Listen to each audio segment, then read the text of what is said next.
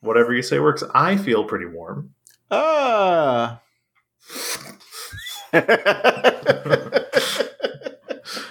You, that is the. It's it's the perfect noise because it's like it of all the things you can communicate of all the moods and sentiments it's exactly in the middle of the venn diagram where It all, it's It's not it's scared. between enthusiastic and not enthusiastic It it's is- committed it's not committed It it's just- it's yeah. scared it's sad it's everything and It is- nothing the loudest neutral sound you can make. Wow. That's uh, Uh. that's an incredible tactic. That is the only way you can communicate without saying anything.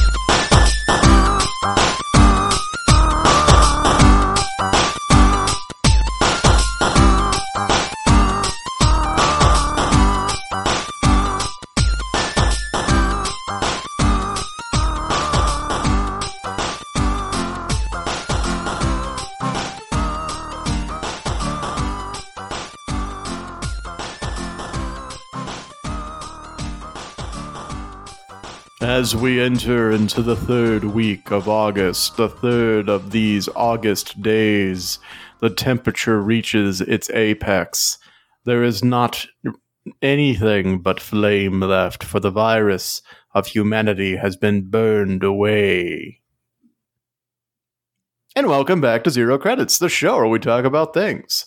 My name is Henry. And my name is constantly afraid of wildfires in a not a wildfire state, John. And together we're Henry and all constantly afraid of wildfires and not a wildfire state, John. Coming at you to discuss the cultural happenings of that their zeitgeist in order to make sure there's more room for Jesus. We have to make sure there's more room for Jesus. Henry, I think we need to address the elephant in the room. And um, uh, uh, normally when people use that phrase in like a knowing way, the other person knows what you're talking about. But in this case, I think we've got an invisible elephant on our hands. I think we need to discuss the invisible pink elephant in the room, which is, of course, the fact that on this very last podcast, we said that the uh, unrelenting heat in Texas was making the grass, and I quote, fire yum yum. And that very night, the state of Texas started to burn down. Oh, this is crazy. I I I've I am fully living in a reality where I thought we already talked about this. I am pretty sure we didn't. okay, that's fascinating. No, I I am fully like I believe we have already Yeah, so yeah, my my city caught on fire last week like the day the night that we were recording the podcast. Uh, literally, after you said that it was a fire yum yum, there was a Yeah. fire in your area, a fire in my area, a fire in many different areas. An apartment building was partially destroyed. Yeah, that was up by my neck of the woods. Um, not to get into specifics, but under ten miles away from my house was was that fire. But more importantly, John, I think we should we have to mention that uh, as well as these these little fires that have caused some damage, but are, are somewhat easily contained. In the wake of that, there is the Hawaiian fire that has killed and displaced hundreds of people. Do not go to Hawaii right now. Don't be a bad tourist. Don't be a bad neighbor. Stay home and just donate the money you would spend instead. Yeah, do not go to Maui. There are TikToks out there of people swimming in oceans that had in, in bodies of water that had dead bodies in them like less than three days ago. Yeah. Right now, I think the estimated reconstruction effort is going to cost over 5.5 billion dollars and if the uh, citizens in Maui are unlucky, uh, that is going to allow private equity and real estate developers to come in and further Oh, commodify their culture. So It's- if you were going to spend money on Hawaii, spend it, give it to them. Yeah, I, that's that's horrible. Um, Hawaii's already in a terrible spot anyway, just because they were, you know, an, a, a native populace that was sort of taken over by the um, United States and robbed of its culture and, and history and her- heritage. I mean, over 80%, uh, I think, I hope this isn't terribly inaccurate, but I think over 80% of the money that comes into Hawaii is exclusively from tourism. Uh, so we have totally commodified their culture. Uh, I- and it, it echoes through our society. I like tiki drinks. Tiki drinks kind of suck because we we created this this idea of island life that drove a bunch of people to places like Hawaii to further commodify their culture. Yeah, so next time you're munching on a pineapple raw, just remember people died for that pineapple. But I do want to circle back real quick. I, I just can't imagine how dystopian it is to survive like the worst n- natural disaster of your island's history. And like have people literally like running to the ocean to try to like get away from the fire and, and unfortunately passing away in that water. And then like the next day there are tourists there swimming in that same yeah. water. That that that is more dystopian than a thousand young adult novels starring capable young women. Like that is that that I, that's unimaginable to me as as a person who's will probably never experience that Just just imagine someone trying to take a selfie by the water in Maui where that occurred and thinking, well, there's a lot of smoke haze, but I can I can edit that out for the post. Right, right. Um, that the, th- this to bring us back to the uh, the Cedar Park fire. Um, be, I, I was. I, I sent this to somebody. I, I gotta find this, but I, I found out about it on on X dot com, Uh-huh. uh, and uh, I was just casually perusing the because Cedar Park was trending, and I was like, that can't be good. Um, so I, I had to. Uh, I was just scrolling through it. Dang it, I can't find it. But somebody tweeted at Elon Musk that said, "We went to go look at the fire and saw lights in the sky." At Elon Musk, was that Starlink? And I just got Hmm. I got infuriated by the I, entire I blame you. exchange. It was like, wait, you went to go look at the fire? People are losing their homes, I Then went you- to go gawp at a fire. Right? And then you then you you message Elon Musk to ask if he's they you saw Starlight. What what is happening right now? There is, uh, we don't need to get into this too much because I think that everyone is pretty aware of this phenomenon that's happening. But this whole, like, Elon Musk th- thing, uh, and the, like, cadre of people in his circle. So, like, there's a podcaster that I still follow on Instagram because he used to post really interesting podcasts with some of the fathers of computer science and like really interesting ed- ethicists and technologists and futurists. Uh, and he kind of got scooped up into the Joe Rogan Elon Musk fold. And he Mm. recently posted this like birthday post of him like sitting on a bed next to Elon Musk, which sounds more lascivious than it uh, was. They're child brained people, so they're eating like cupcakes in basketball shorts. Uh, but like him and Joe Rogan, where they're like eating dinner or whatever, and all the comments are just either other celebrities, other relatively minor celebrities who are dick riding, or people who desperately want to be considered cool by these people, saying the most pat insane shit like, you guys make living so cool. Oh my It's- god. It's it's just desperation. Yeah, no, it, it, and I think Elon Musk did something very smart, and that he seems to be someone who's very um not open, but he's very reachable with kind of whatever random stupid ideas you have. So people feel like they can touch greatness. yeah, it, it, it's weirdly parasocial in a way where like he's not an influencer. He's he's not even putting out content. Just him being accessible on Twitter has cultivated this this following of and I don't like this language, but it's the only it's the only language that applies. Pick me's. Yes, very Elon Musk has a real pick me ass fan base. Mm-hmm. No, I, I there are a thousand memes out there, a thousand responses and jokes, a thousand reply reply guys, guys who only reply to reply guys.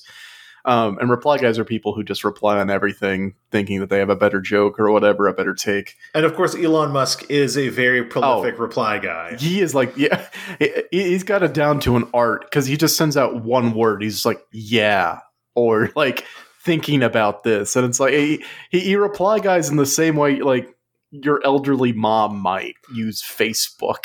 Yeah, he is. He is definitely like a boomer reply guy, hundred percent. yeah, but there's some really great memes, and it's just like I, I'm. You know, entering a bull riding contest, and I look over at my opponent, and it's an Elon Musk fanboy, and it's like, no, I'm not gonna win this. Yeah, it is. Uh, it is not. Yeah, I, I. I found the tweet that I sent to a, a coworker. I have it verbatim. I was really close on the verbiage, but I really feel like I should I read this verbatim? Please. At Elon Musk. we have a 200 acre fire in Cedar Park, Texas right now. We went to look at it. On the way home, we saw a line of stationary lights in the sky visible near the HEB Center. By any chance, was this Starlink? C- cool. We're gonna go look at a fire and then tweet Elon Musk if we saw his fucking billion dollar internet webs wait satellite. Isn't yeah? Why would you see a satellite's lights? Uh, I don't know. in, um, that's that's silly. But also, I I can't help but dissect what this person was trying to get. They're like, okay, we really need to get his attention. Because we need him to reply with some dumb meme and make me feel special. So we need to say there's a 200 acre fire. Obviously, that's, that's right. We're gonna lead with a sob story. Make it sound like we're, we're involved somehow. We have a fire up here in Cedar Park. We have a fire, by the way, that we went to go look at. we went to go look at the fire. And uh, by the way, was that um, your beautiful Starlink princess up there? Yeah, was it over by the HEB Center, a landmark you have no idea where it is? Yeah, was it? Did you, hey Elon Musk? Did your satellite happen to be near the HEB Center? Ridiculous, so stupid. Yeah, absolutely. tweet. Bad tweet. Um, what else? Oh, no. I don't know. I don't want to talk about Elon Musk anymore. I'm tired of talking about the bad I feel bad like man. all we do is is talk about Elon Musk. So we should talk about something else, like these delicious beverages we're drinking. oh, you actually want to do like a "What are you drinking?" type thing? I love the "What are you drinking?" type. We things. skipped just- over it yeah. for months. I feel like we just have so much pressing stuff, but it comes back every once in a while, and I like it. Well, I, I'm actually in a pretty good mood today, and I'm drinking a very very local beer, so I am down for this. I am down to support local co- uh, business. Uh, please, by by all means, support a local business. What are you drinking? I am drinking a Whitestone Brewery brewed right here in Cedar Park, Texas. Long Gone Blonde. Hmm. Yes, uh, it was brewed and packaged by Whitestone Brewery. Their address is right there. I'm not going to read it out; too close to my house. I mean, I guess people can just They'll just Google, Google it it. yeah. But it's an American blonde ale made with fresh vanilla bean and orange peel. It is very light on the tongue, very refreshing. Not light like a like a like a. It's not like a pale ale. It's a little kick below that. Um, but it's very darn good. It sounds a lot like a Blue Moon, except I think a Blue Moon is more of a wit beer, so it's like a blonde with orange peel. Yeah, yeah, it's like a blonde with orange peel and just a little splash of vanilla bean in there to lighten up everything. It's delightful. I've already drank like half the can. Uh, that sounds delicious. I have a little bit of a story for you.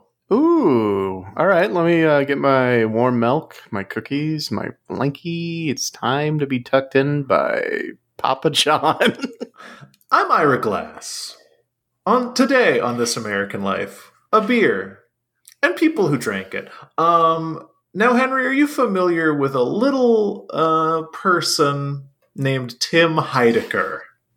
I am, yes. He is the uh, performance comedian who often takes on very ironic takes of like right wing pundits. Also, he's an absurdist and a satirist, and he's great. Yeah, probably one of the greatest living comedy artists. I think Tim Heidecker is great. Uh, now, you might remember that Tim Heidecker played a little character called Spaghetti. Is this on um, Tim and Eric Awesome Show? Great It job. is. Okay. His whole thing was like his face and shirt were covered in spaghetti, and he would say spaghetti. Uh, however, a couple years ago, when I say spaghetti, do, do you perhaps think of maybe the runaway drink of the summer? Uh, no, I have. N- I I don't know what we're referring to. So, uh, I think two years ago or a year and a half ago, an article was posted on Bon Appetit magazine talking about the. Um, can't remember the name of the brewing company, which makes me feel bad, but they had a drink on their menu called a spaghetti. Hmm. And the spaghetti was a Miller High Life with Aperol in it. And this was like two years ago. People found that article and it, it certified drink of the summer 2023, in my opinion, is the spaghetti. I started ordering spaghettis at the beginning of the summer. Now every bartender knows what they are. Spaghettis are all over the place. Now you might Uh, think, John, silly John, why are you drinking Miller High Life? That's not a good beer. That's an American macro beer, admittedly on the political quadrat, probably more progressive left than a Budweiser or a Coors. But Henry, I have bad news. What's my the summer, bet? Oh, my summer of spaghettis. I have to talk uninterrupted for three and a half minutes. I'm sorry. Well, you just you left a pause. My summer of spaghettis has left me with an unquenchable thirst for Miller High Life. That's right. I am drinking a, a Miller High Life as we speak. Delicious, weedy, uh, kind of clean tasting American macro brew. Sans the Aperol and lemon juice. Yeah, no Aperol and lemon juice in this case. Uh, I I should buy some Aperol to make some home spaghettis, but uh, I This don't was know. a long walk for you to just be drinking Miller High Life. I think you're you, you're wanting this to be fancier than it is. But people need to know that I like spaghettis and that I'm part of the zeitgeist and that I'm cool. But you're not drinking a spaghetti, and that was two years ago. And the zeitgeist has moved on to this summer's drink of the summer, bleach. The the no, it's not. Oh, I'm That's sorry. Next summer. Oh, okay. My. I'm ahead of the curb. No, the spaghettis were this year. The article was written two years ago, but people are slow on the fucking uptake. Oh, it's this. I'm sorry. I'm slow on the up- uptake because I found an article that said it was the drink of 2019. Yeah, that's wrong. Why it's would that be wrong? 2023. Okay, so that's Those the people year. are liars. That's the current year. That's right. Those people are liars. 2023 drink of the summer. I I've seen the spaghetti evolution. I the spaghetti digi digi what do you call it when a Digimon evolves? Did they they digivolve? The the spaghetti digivolution in that So I went I went Miller into High my favorite bar in Austin, which is of course drinks. And I said, give me a spaghetti. They said, get the fuck out. I don't Did know what they? that is. And I don't want to know what that is. Good. And I came back later. I said, "Give me a spaghetti." They're like, "Okay, we kicked you out. You came back. What's a spaghetti?" I told them they made it. Delicious. Oh, yeah. Kept coming back. They knew how to make them. People I don't like it when I have to teach. I don't. I don't like how. I don't like teaching bartenders how to do a drink. Oh, I went to. um a bar in luxurious downtown Pflugerville. And I had to tell someone how to make a dark and stormy. Oh shit! Never mind. Yeah, I would for in a heartbeat tell someone how to make a dark and stormy. Well, I feel like it's crazy to have to tell someone how to make a dark and stormy. I had to tell them also how to make a ranch water. And I feel like these are That's two insane. extremely popular cocktails, especially the ranch water. Now, I have a good friend whose like go-to drink is a dark and stormy, and every time he's out and like having a drink, he, he this this is this is the order of operations. He starts out, "Do you guys stock ginger beer in your bar?" And once they say yes, he's like, "Do you know how to make a dark and stormy?" Yeah. And then he's like, "Well, take the ginger beer, add rum and some lime juice, and you're done." And he says, and it must be Gosling's black rum, or I shall throw a tizzy. No, he doesn't care about the rum. He just he just like he just he wants the ginger beer there. Yeah, ginger beer is not uh, is not typically stocked. I think my dark and stormy came out with ginger ale. That's not a dark and stormy. I'm sorry to tell It's you. It's not. It- It's gonna have the bite. I think That's the stormy part. Unfortunately, this is this has also been my summer of cocktails, uh, and I have kind of become a cocktail guy only in as much as upon walking into a bar, I can tell if it's a cocktail bar, Oh Uh, yeah, and it's pretty easy to tell. Well, yeah. well, I mean, uh, the problem about where we live is cocktails. At, they start at like thirteen dollars. Yeah, the the value prop is not very good on cocktails. Is too high. That's why I stock a bar at my house instead. I have noticed that uh, living where we live, yes, the cocktails are expensive, but if you're an alcoholic or you have to go to a part of town with a bar that you like pretty frequently, if you're in there all the time, they do start giving you cocktails for free, which is very nice. It does not offset the fact that they're like $13 minimum, but it helps. Right. I mean, it sounds like you have to be like recognized, and there's like a billion people in the city. Yeah, like they look at me and they say, "Oh, it's the spaghetti hag," and they, They say- welcome me. I have to drink the water from the bar mat first, and then Yeah. they'll give me whatever drink I want, but I have to like sit in the back and they kick me. I mean, if you frequent anywhere enough to be recognized by the people working there, I think you go there too much. Yeah, I think that is definitely true for me and my favorite bar in Austin, drinks. I mean, I had a lunch spot that I would go to with some coworkers like every Thursday, and it got to the point where the people there knew us and they stopped charging us for for like the soda we would get or whatever, and they knew our orders and stuff. And I was like, this is like I appreciate it, but it is. It, I think it's telling me I come here too often. I don't know though, because like if community is the is the reason we're all here, maybe building I think about this a lot because I, I try to have a lot of different experiences and go a lot of different places. But whenever I have had the opportunity to go somewhere enough that like I know the bartenders. Like at drinks, for example, there's one bartender that I know is great and has won like Austin's best bartender uh, and they're like super knowledgeable and we like have a rapport i'm like is this relationship worth more than me going to some other bar just to say i went somewhere else i mean i guess the answer is maybe i don't go to a bar that night but that's not going to happen See that that's that's what I'm bringing up. Not, more so than like the sense of community. It's like, no, I'm eating at this burger place every week. That cannot be good for me. yeah no i think that is fair i think that I, When the no, ar- I people- have no counter argument to that Yeah, when the people at the burger place know your burger order and they don't charge you for the soft drink, I feel like like yes, it's friendly and welcoming and, and like it feels good, but at the same time also I'm eating too many burgers. I uh, I remember after COVID let up a little bit, uh, I started to. I don't know if you got this way. Um, I think uh, I think a couple friends of yours might have. Uh, your friends being the entire population of the United States, but we we were one of them, and we get really into ordering a bunch of food to be picked up and constantly ordering out and and never Yeah. cooking in the Yeah. house. Did you happen to start doing that? We did it every Friday during the pandemic. We called it Friday Feast, and it did continue over post pandemic.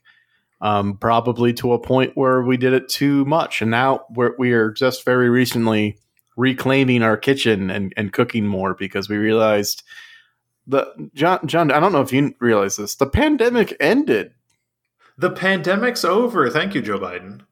Um, funnily enough, just today I got a text from my workplace that we're starting stage one COVID protocols again. So yeah, the pandemic's over. Ooh, throwback. I have to take my temperature every day going into work. It's Nice. pretty cool because the pandemic's over. Yeah, the pandemic's over. This is some different thing. This is a different thing. But it was very nice when uh, during the once the pandemic kind of let up and we were more comfortable going into places to pick up food. Uh, there was a Chinese place near our old house that did truly incredible fried tofu and veggie egg rolls and like so good. And I would always order the same thing, and we got takeout from this place two or three times a week. It was really bad, but it was always like double tofu, General Tso's tofu with steamed broccoli on the side and veggie egg rolls. I'd always get the same thing. And then maybe, God, the 10th time I did that, I walked in and the person behind the counter, who was always the same person, said, Mr. Tofu. Uh, and then for the next few months, while we continued to eat there, I was Mr. Tofu, and it felt good to be Mr. Tofu. I, you know, it's the little touches that really make a place feel f- friendly. But also, I, I, I have to wonder, and this, I'm not wondering this for you. I'm wondering this for me. Do I look bizarre enough to be memorable? uh, I think I almost certainly looked bizarre enough to be memorable. yeah. Uh, my my COVID outfit was my uh, comfort hoodie, which is bright pink, and I had a uh, a, a, a camo mask and a hat that I wore all the time. So I kind of always rolled up in there wearing the same thing. yeah.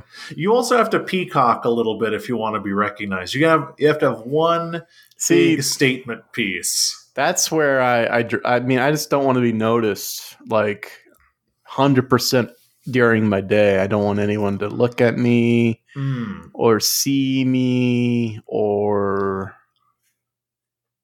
perceive me as a person or a human being. Yeah, perception is tough. Sometimes I don't want to be perceived, but I'm um, I'm just so like big and jacked and yoked out of my mind that people are like, oh, is that The Oh. Rock? No, it's John. I thought it was Dwayne The Rock Johnson. What a humble brag. I pe- people see me all the time. They're like, is that The Rock? And they say, no, it's not. It's John. Okay. Even better, they say. Oh. You would have been so good in Jumanji 2. They say to me pretty frequently. Um, I'm gonna have to talk to my therapist about Confident John. I feel like he exists and can hurt me. Confident John exists now. You know, you know what also exists now, Henry? What's up, John? Some news. Tons of news. Uh, I've got breaking news uh, over here. Do you've got news over there too? I also have relatively breaking news. I just have a headline that I want to read, and then we don't even need to talk about it. I just really appreciate this headline. Please. Home Alone 2 lost to New York star Donald Trump has been indicted for a fifth time. Incredible. So we don't need to get into it. I just like the need to get fact that piece that Vanity wait, is this the actual headline from Vanity Fair? Please, please be. No, it's not. Dang it. All right, well somebody recontextualized a- an article from Vanity Fair with that headline and I appreciate them. That's very, very good. Uh, gotta love the indictment stuff that's happening. Five. Looks like he found those votes in Georgia after all. yeah, five indictments. Um Five indictments. Nothing You know- will happen. The system's broken, but man, it feels good. I, I just have to say, a lot of presidents. We've gone through how many? Like forty-six. Less than 50, I know that. Yeah, um, forty something. We've gone through forty something, and only only a few of them have have gotten like one or two indictments, but five new high score. Hey, gotta say, he he's the goat. He's enter the your goat initials. getting indicted. enter your initials, D J T or whatever the fuck. That's right, he is the goat of several indictments, the Goatsy. Yeah. All right, let's move on to real news. Let's move on to real news, and the real news is drumroll, bingo related. Uh oh, we gotta go back to the bingo cards. I haven't dug mine up in quite some time. You're telling me you've got another bingo square on your bingo card. Well, I just want to let you know yes, I do have a confirmed square in Student Relief Plan Dies.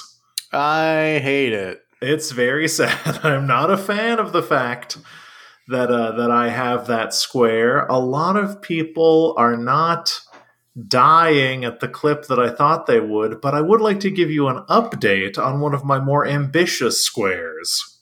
All right, yeah. Uh, now, I know that we spent the better part of an episode and a half talking about something that I care about a lot and you care about a little, which is one Sam Bankman Fried. Do you remember? He's the guy who did the thing. I know this. He did the thing with the investments and the company whose name I cannot remember. Yes, he defrauded people for billions of dollars with his cryptocurrency exchange, FTX. Exactly. Nailed it. Uh, now, as we know, SBF has been out on bail, remanded to house arrest. I don't know if you can be remanded to house arrest. He's in house arrest in his parents' home in Palo Alto after posting an eye popping $250 million bond. Now, if you'll remember, one of the squares on my bingo card is Sam Bankman Fried found guilty. What's the update? So his trial is not until October 4th. Yeah. But mm-hmm. uh, his bail has been revoked by his judge once again after paying $250 million bond to, to post bail. Uh, he is going to prison. Oh, does that count as being guilty? He, it, he is not guilty. I think this maybe shows the timbre with which the legal system is willing to treat Mr. Bankman Fried. So you might ask, why is someone's bail being revoked? Because they're a flight risk. No, it's even better. Oh. So you, you might also remember a name of Caroline Ellison, previous head of Alameda Research, the quantitative investment firm that was a sister company to FTX, which was shoring its books up with a bunch of FTX tokens and was pretty uh, crucial to the kind of Ponzi scheme or the, the scheme that took place within FTX. Caroline Ellison, also a one time uh, paramour, I guess of uh, of Mr. Bankman Fried. They used to date. Oh, okay. Know? I thought you meant she was in Paramore. Uh, no, not the band. Not in Paramore. Uh, however, there's a lot of stuff in the middle that I could talk about that I don't really want to because the genesis of this and why his bail is being revoked is that uh, Sam Bankman Fried, SBF, uh, gave the New York Times Caroline Ellison's personal diary that he had access to on Google Docs, which like the wow, that's the young most young millennial thing ever to have a diary on Google Docs.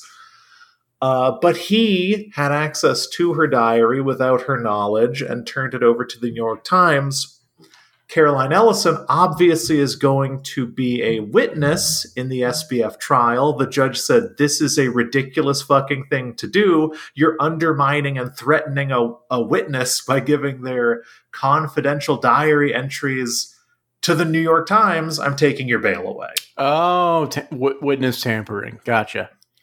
Yeah, he's tampering with a witness. He's trying to make her look uncredible. His argument basically has been but, Your Honor, I also, in addition to this, one of the conditions of his bail was that he uh, wouldn't talk to the press or try to alter the proceedings of the trial. He's taken over 1,200 phone calls and given over 150 interviews. That's not in good faith. Uh, but the Carolyn Ellison thing really, uh, really pushed it over the edge. Uh, also, there's a uh, a component of wit of threatening a witness in that he is showing that he is willing to expose her confidential information to the public. The New York Times published a long piece with excerpts from the diaries, which I get journalistic integrity. You like have to do that, I, I guess. Um, I don't want to get into any of it because even though Carolyn Ellison does have blood on her hands, and I'm not, I she is by no means innocent. I think a lot of people have been like really ganging up on her because it's easy to do that to a woman. Like people have been vilifying her much more than Sam Bankman Fried, who is way worse. And in my mind, Miss Ellison is like kind of a patsy because in the total amount of money made from FTX and Alameda combined, she made six million, whereas FTX's head of engineering made almost six hundred million, and SBF made two billion. Uh, so I kind of feel for her, but fuck Sam Bankman-Fried, he's going Yeah. to jail. Yeah, yeah. Also, you, you don't want to disparage. What was her name? Uh, Carolyn Ellison. Carolyn Ellison, because if you do, the judge will revoke your bail. Uh, yes. If you go after Car- Carolyn Ellison, you, your bail is revoked. We've that is now legal precedent. Yeah, and I have posted an eye popping $250 million bail bond. Yeah. So, yeah. I, I mean, yeah. I- it- A lot of people don't realize that it, bail is sort of an agreement of like you're going to be on good behavior before your trial. You're you're by no means, you know, off the hook. Um, the funny thing is, like, denying, you know, like his bail being revoked now means he doesn't get that money back. Yeah, that's, no. that's gone money. Hopefully, it goes to a good cause. I don't know where it goes, but it won't go to a good cause. That's for sure. But yeah, all right. So he's not guilty yet, but his his uh, his bail has been revoked, and he now he's going to jail. So that's fun. That's a fun little development in your bingo square. And the reason I bring it up in relation to the bingo square, and also because it's important news, is I think that this does illustrate how I think when I first made the bingo card, I was a little concerned about our uh, justice system's ability to prosecute white collar criminals. I think this pretty clearly shows that people are pretty fed up with him and think he's kind of a. Uh, kind of a dumb guy who tries to break all the rules and doesn't respect them, which is a thing that our justice system doesn't tend to love. Yeah, that's so not, I think it, it does not bode well for him, and I don't think he's he's canny or savvy enough to be able to roll on anybody. I don't think he has like competitive intelligence that could get his sentence reduced. I think he might be sentenced to close to his potential maximum of 115 years in prison. you got to wait until the trial happens, dude. He's innocent until you know proven guilty.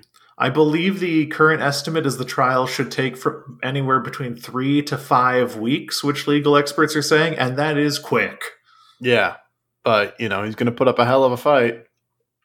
I guess he, he has not been fighting very well so far.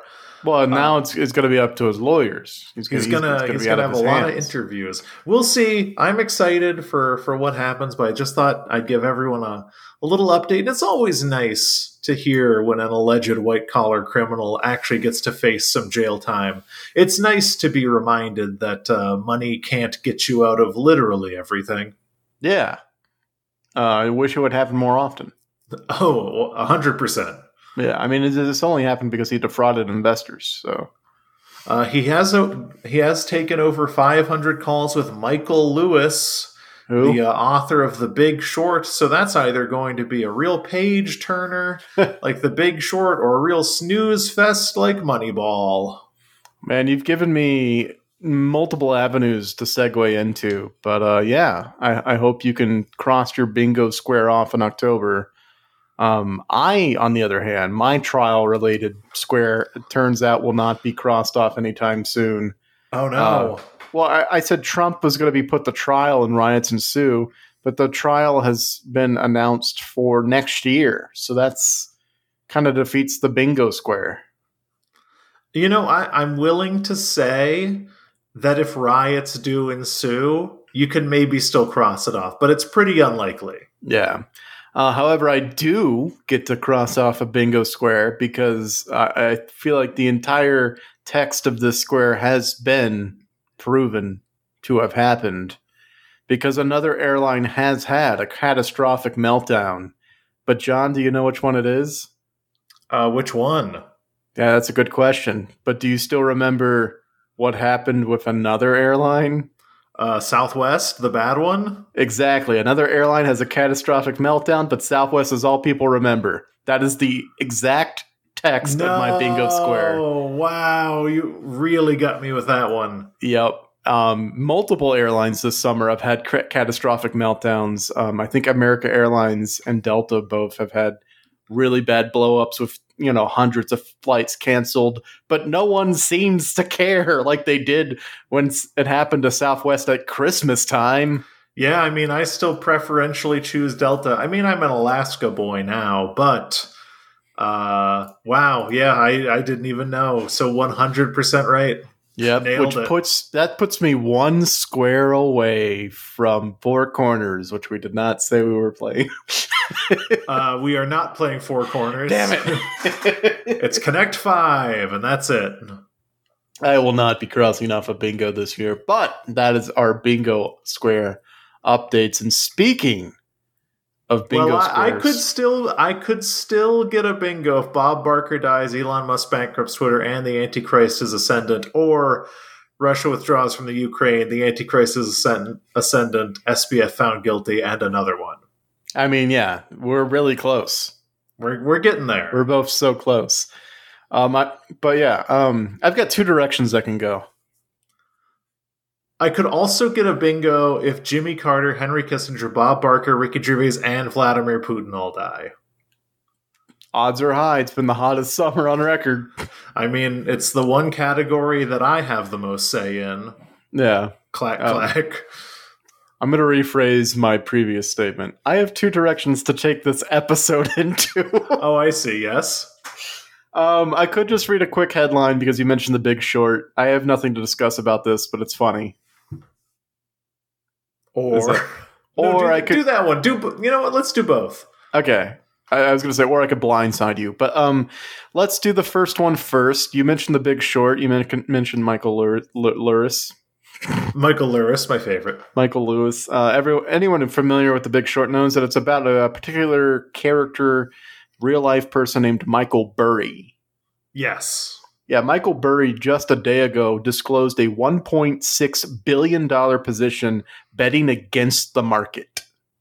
Nice. That means Um, he's predicting a like a a dip or a crash, right? Uh, that would make sense. Yeah. Yeah, so that's not fun, right? And uh, it's another. It's he's he's he's, he's, do, he's doing a little short. He's doing a, you might say, a medium sized short. A medium a medium sized short And you said it's a position of 1.6 what? billion. Okay, that's a big bet. That's a big. Is well, is it a big short? I mean, in, I don't know what his net worth is. Oh, I mean, come on. I mean, maybe he's got some other like 1.6 billion dollar bet, and he his 1.6 billion dollar bet against the market is a hedge. Uh, he's got eight hundred and eighty six million in something called spy puts. Uh, okay, SPY puts. Puts. Okay, yeah. So he's betting against the performance of the S and P 500. And then uh, uh, 738 million in QQQ puts. Okay, yeah. So he's betting. He's betting the market will not do well. It's the it's, she is the big short. I- He's big, big shorten. He's, Um, he's, it's I a short. know. He's I big in it. I don't know enough of his portfolio to know. Also, I guess the expiration date on those puts and the the premium would be important. That but that's this is yeah. nerd shit. Yeah, I, I got nothing else to follow up on. I just you mentioned Michael Lewis. I just happened to come across Michael Burry doing a thing this week. He's big. He's shorting bigly. He's doing the Big Short um two, Big Short two. Uh, but who knows? Maybe Unfortunately, I only invest small amounts of money in companies I think will do well. That's why I'm the little long. The Little Long, a much more boring movie. I think it would actually maybe sell a lot of copies if you made a if you made a sensible investment book called The Little Long, which is just put small amounts of money in companies you think will do well. Yeah, Uh, but you know that would That be a long what- book. that is sort of the intention of the the original t- intention of the stock market. I mean, yeah, that, and then we made it about gambling. Yeah, then we, then it became a gambling game. But uh, Well, it was always kind of about gambling, to be honest. well, it was about risk for sure, but it was more about I'm going to give you money. Please return good on my investment by doing the best you can. Yeah, now and now it's not like I'm betting against you. I want you to fail. triple inverse leveraged ETFs based on specific personalities or world events. I'm offering an option to buy your stock for a set price for a minimum amount of time, and you just have to honor that. Yeah, you have to honor it, man. I don't understand the stock market at fucking all. you you did better than most people, honestly, in in understanding what a call is. I kn- yeah, I've read up on it a bunch because I, I was like, I want to do it, and then I got too scared, and I just want to put my money in a bank, and I did. I put all my money in a bank. Hey, for ninety nine point nine repetend percent of people on Earth, that's probably what you should do. I mean, yeah, I, I got a pretty high, high interest savings account, and um, it's it's fine. It's making money. options options are silly if you're an individual and you want to make big money it's usually in small business or real estate Just sell drugs. just sell drugs man It's you know, it's less of a gamble. you don't even need to be that good at it Yeah. Um. anyway i put a 1.6 dollar position on selling you this ketamine Oh, I have the option of buying that ketamine at a set price for the next end of this conversation. that's right my new book the big bag of ketamine I'm going to short your ketamine. Oh no you're gonna cut Wait, it with sorry. fentanyl? My bad. I meant snort your ketamine. Mm, The the big, big snort. snort the big snort a way better joke a way better joke i have to give it to him Yeah, you got to give it to me. Give me your ketamine. Okay. I'm to fall down that K hole. no, you don't want to totally dissociate. I'm to dissociate so hard my body won't be able to find my mind. I thought a lot about dissociating recently about a specific thing, but I oh, it was about a movie. Let's keep everyone see Talk to Me in theaters No, I'm good. now. Very scary. Don't need to. Sorry. I, mm-mm. Big fan of horror movies. That movie horrified the shit out of me. I'm a small baby. Cannot watch. Well, how about you watch Oppenheimer? That's not scary. I watched it. It was uh, three hours. It was three hours long. It's a lot. Let's move on from Oppenheimer talk because the zeitgeist only cares about Sonic the Hedgehog 3. Oh man, does it ever? I got totally blindsided by that one. Uh, are you trying to talk about the Blind Side guy? You mean NFL retired NFL star Michael Oher? Why would I ever bring up retired NFL star Michael Oher? I don't know. I just feel like you want to talk about some big news item about the guy whose life was the inspiration for the Blind Side. Um, I don't know how you picked up on that. I, I, I'm an empath. okay, you picked up. I was putting out empathetic simple simples. I was putting out empathetic simple. What is wrong with me, John? I, I don't. I really don't know. At some point, I lost the ability to speak. I was putting on empathetic signals that uh, that I wanted to talk about. Retired NFL star Michael Oher from the Blind Side movie. Oh, you mean The Blind Side, my favorite movie that has Yeah. Sandra Bullock? Remember Sandra Bullock is in it, and she personally saves a kid whose name is Michael Oher, and like uh, convinces him to very very Play non, football? very non-problematic, non-white savior movie, The Blind Side, that I love. Yeah, who who would have thought there might have been a controversy behind a white savior movie? Not me. Not me. Well, I just hope I just hope the white saviors behind it all fixed everything. they did not, John, and here's how they didn't. Um, because Michael Oher, the retired NFL star whose life was depicted in The Blind Side, uh, is suing the family that the movie alleged adopted him, saying that they never adopted me and they've robbed me of millions of dollars. Oh boy. Uh, yeah. Uh, basically, what had happened was uh, after he turned 18 in 2004, the and I'm going to name them the best to my ability, the Toys. I looked at this name. It is it is vowel rich. the the.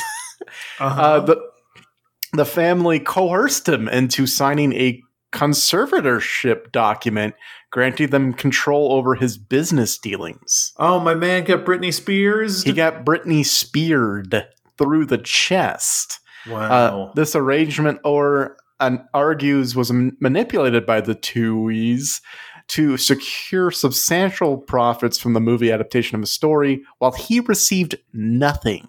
Mmm, that is rotten. I've seen some further details that says the family and the children of the family got up to three hundred million dollars, while he literally received zero dollars. Yeah, I believe I was reading that um, the children of the family got over two hundred and twenty-five thousand dollars each. which is fucking insane.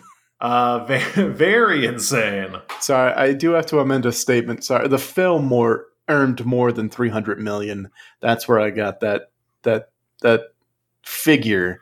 Um, I guess the the number that we're suing over must be smaller than that. There's no way he's going after a full 300 million. Uh, it it has to be. That is uh, supremely rotten behavior.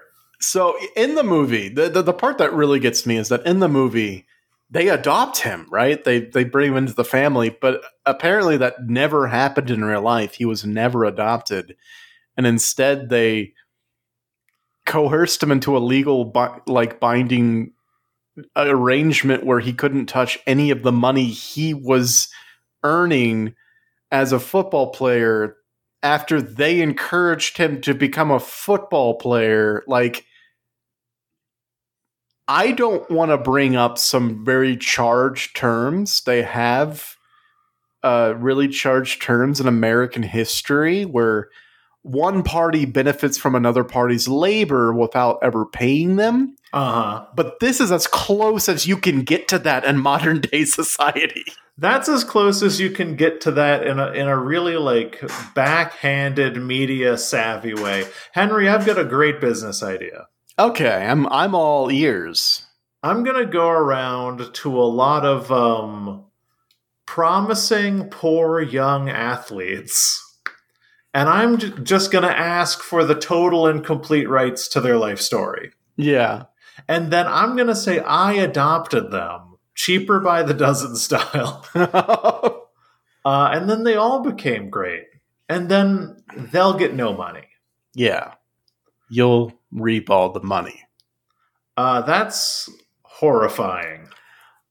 It really is. I believe It's in disgusting. Another, another thing that I was seeing because I only skimmed this is uh, he has real problems with the way they chose to portray his intelligence in the film because they make him look really fucking stupid. yeah. Uh, which I don't know. I, I tried to watch that movie one time and that felt weird to me. I was like, there's no way the guy was cool with this, right? Like, this is a real guy and wouldn't want himself to be portrayed as this like big oaf.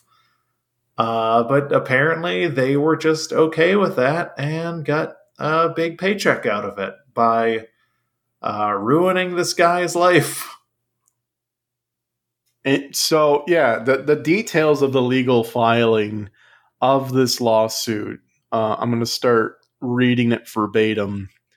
Uh, it, it says that the lie of Michael's adoption is one upon which co-conservators Leigh Anne Tuohy and Sean Tuohy have enriched themselves at the expense of their ward, the undersigned Michael Oher. Michael Oher discovered this lie to his chagrin and embarrassment in February of 2023 when he learned that the co- conservativeship to which he consented on the basis that doing so would make him a member of the Tuohy family, in fact, provided him no familial relationship with the Tuohys. Hmm. That's fucked up. That's that's signing a contract under false pretenses.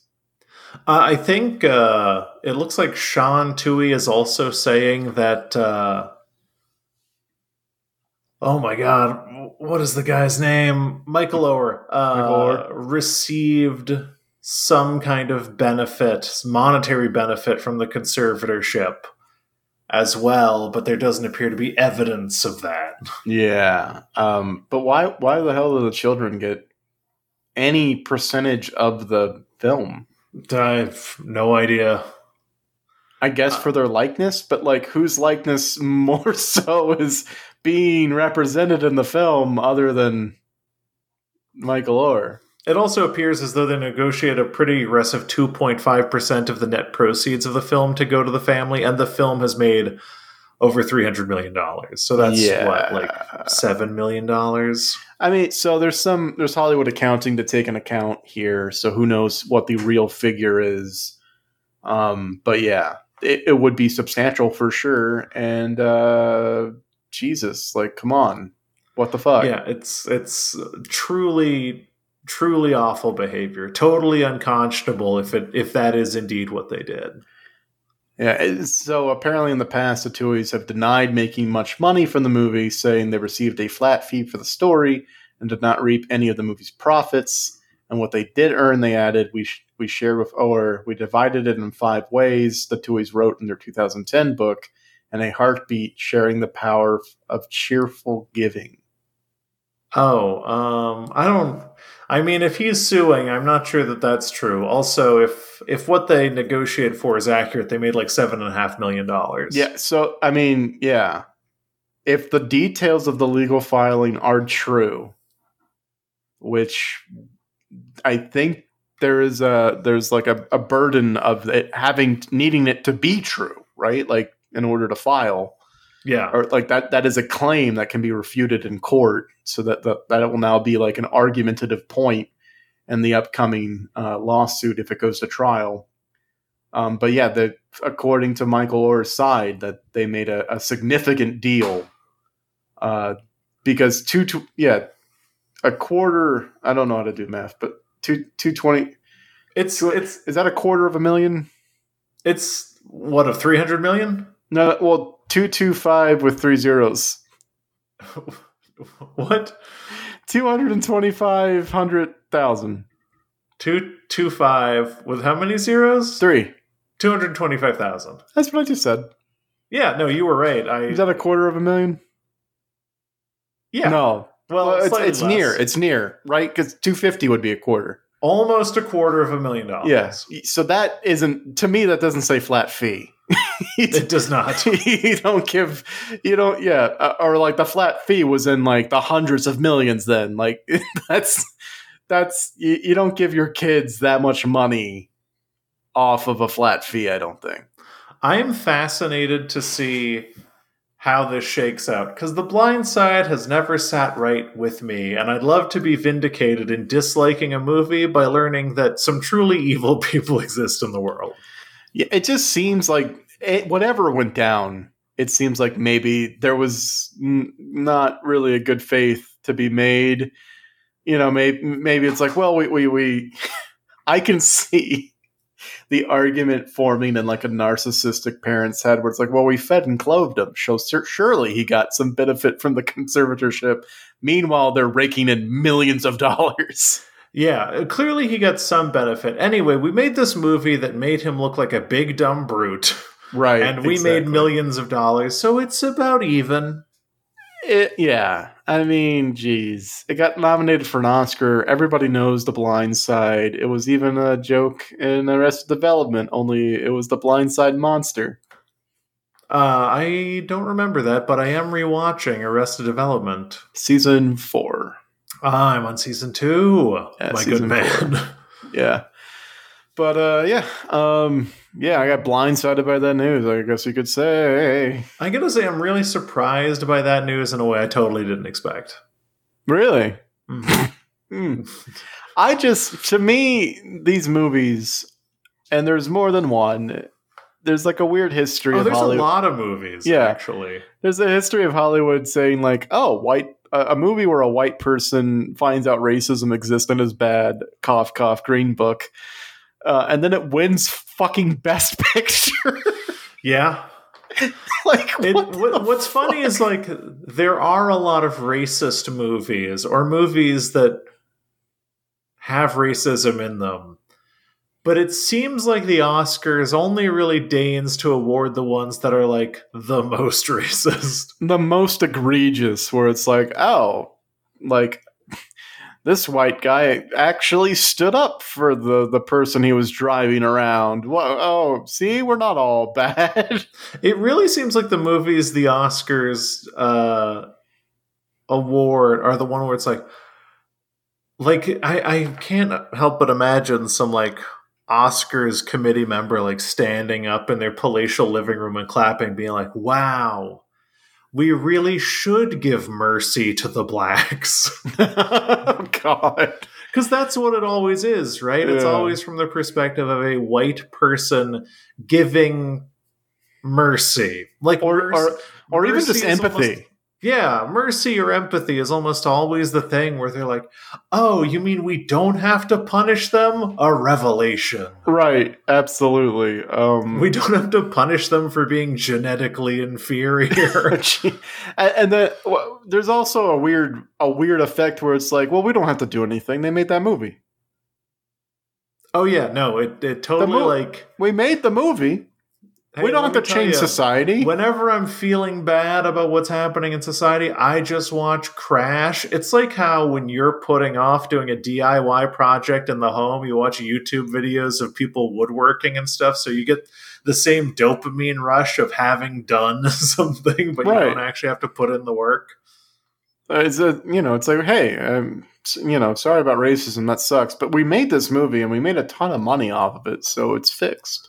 I was feeling bad about racism, and then I watched The Blind Side, and I felt like I contributed to something. So honestly, that is a what a great feeling to have. Like you don't have to worry about racism anymore. I don't. I don't blame these people for for liking those movies if they have the inability to critically think about it for two seconds. Yeah, I mean, when you think about it, it's kind of like a fairy tale anyway. It's like, oh, this white affluent family takes in this this you know down on his luck kid who has just this talent for football. And you know they really just give him the resources he needs to be able to make it to the NFL and play professionally. And it's feel good and we love it. And it's just like yeah but it's kind of a fairy tale right? Because Yeah. if that existed in the real world, why don't we hear about it more? Why do we have to make a big old fucking movie about it? If this Make- was all you had to do to fix these problems, why do they still exist? Exactly. Exactly. I mean, and at the end of the day, really, it's like, oh, you gave, you, you shared your resources with somebody in need. It's kind of socialist of you. kind of socialist, don't you think? But hey, what's more capitalist than taking advantage of a poor person, ruining their life, and selling their life out from under them to make you and your biological kids a bunch of money? That's the capitalist agenda. They take a capitalist story and they add socialism in it to make people feel good. yeah, While the it's it's kind of a time tested uh, Yeah. capitalist maneuver. Add a little bit of socialism to something, and people are like, "Oh, that seems pretty good." What a fantasy, though. Yeah, yeah. Oh, what if it could that this would exist? Uh, meanwhile, we're going to be taking advantage of a an at risk youth who, look, face it, we saved them. They were going to be on the street. Yeah, it's uh it, we we can have a better world if we only dream and if we get adopted by the rich rich Tuohys. The rich, rich two. My platform for president, hold on. My Okay. platform for president is everyone will be adopted by rich white people named the Tuohys, and they'll give you blankets. Only 0.1% of the NFL players are adopted by the rich, rich Tuohys. And that is what we are going to change. 0.1% of the NFL gets 0.1% of the money that the white people who sold their rights make. All 100% of the NFL owners are rich white people adopting at risk team. Wait, I, I went into Oh. JFK for a second. Whoops. But it is also true in that they are rich, affluent people who are Yeah. taking in at risk teens and they're not paying them and that is what we are going to change. Wow, is football slavery? Uh, South Park has made that joke many a time. So oh, Trey Parker they, Matt Stone, those clever little whites. if they can reach that conclusion, then surely the fruit is low hanging enough for us to also draw a similar conclusion. That's why I only wa- watch golf because I only believe in white slavery. Oh yeah, that, there's a funny spin on that because now um, a top fu- spin, if you will. uh, there's a funny top a spin on that and a backspin. Uh, you can do backspins in golf. Sure. Yeah, the the ball spins. Um, but yeah, because the, the the prominent golfing league in America is now owned by Saudi Arabia. Well, I don't know. LIV Golf and PGA are very different things. PGA is still dominant, but a lot of people are signing. Got to tell you, man, you should watch those interviews where they talk to these very, very privileged white people about signing for like LIV Golf. And they're like, How do you feel about the brutal murder and dismemberment of Jamal Khashoggi? And they're like, I'm just here to play golf. Uh, Like it's- yeah, I just I where where where can I get a million dollars? A lot of a lot of really privileged white people sweating in front of microphones, having to be like, "I believe all humans should have rights." Well, then why are you getting money? Okay, we can't get into it. it We look, can't. it's over. Get into it, and I have some news, Henry. What's up, John? We've just received a cash infusion of $500 million from Saudi Arabia and $120 million from Peter Thiel. So we need to stop this socialist anti Saudi Arabia, anti dismemberment bullshit. You're right. Um, sorry. Apologies to the Tuohys uh, for previous coverage. Apologies for suggesting that sports are slavery. Um, just apologies all around. We need to go count our endorsement dollars. We do. This happens to us a lot. I believe we were um, taken hostage by China at some point. That, That we happened. have to change our That happened. opinions a lot. We will fold. We will tumble like a house of cards in front of any amount of money or to- totalitarian regime. We've done it before, and we'll do it again. And speaking of totalitarian regimes. Uh, if you want to reach us on X, the flashing building full of sad ideologues, uh, you can reach us on X on Twitter at. Oh, it feels so weird. This is my first social media read post X. Again, I feel like I'm having flashbacks. I feel like we've done this before. It's not a good feeling. Uh, you can reach us on X at ZCPCWHJ on X dot X.X. Hamster.com, which stands for Henry. That stands for Tyrese Gibson sues Home Depot for $1 million over racial profiling. Wow, did we not get into that? We'll get to it next week, maybe. All right, if you want to send us an email telling us your feelings on that news story so we can cover it next week, you can send us an email to zero credits is a podcast at gmail.com. The email address is never getting fixed. it's not happening. You need to Get- stop asking. It's Get not over it. fucking happening. We're busy. We're busy. Yeah, I get it. I pay for it. It's still not happening. If you want to find this podcast, congratulations, motherfucker. You did. If other people want to, they can find it in a lot of other places like Podchaser, Good Pods, Pod Damn America, uh, Spotify, and Apple Podcasts. Leaving us a rating and review on those platforms is a great pe- pe- great way for people to find out about the show, but the best way for people to find out about the show is just tweet it at Elon Musk. Be like, at Elon Musk, have you listened to this podcast? They're very cool. They share your ideals. Um, they want to be friends with you, eat cupcakes with you on a bed. Shut up, Henry. I'm doing something. They're going to give us money. They're going to give us money for being close to the pig skinned man.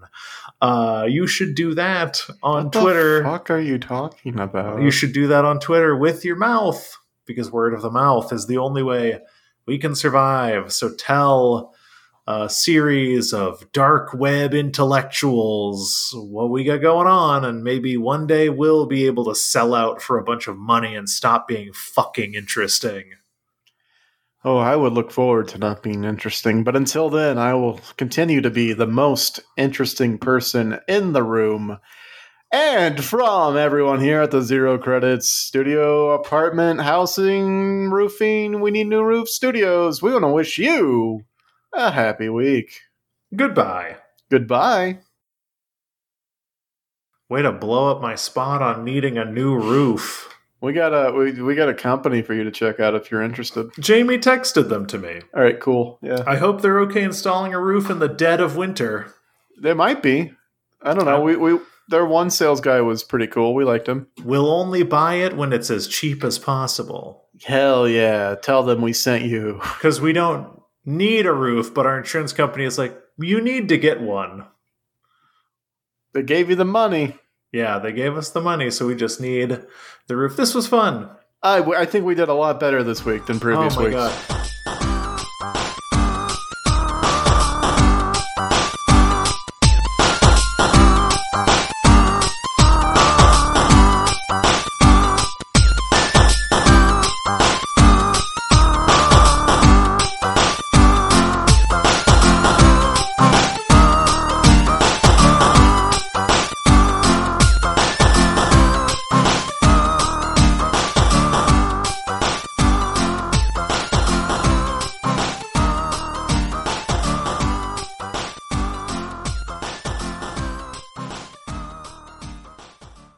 This is the best podcast in the last three weeks.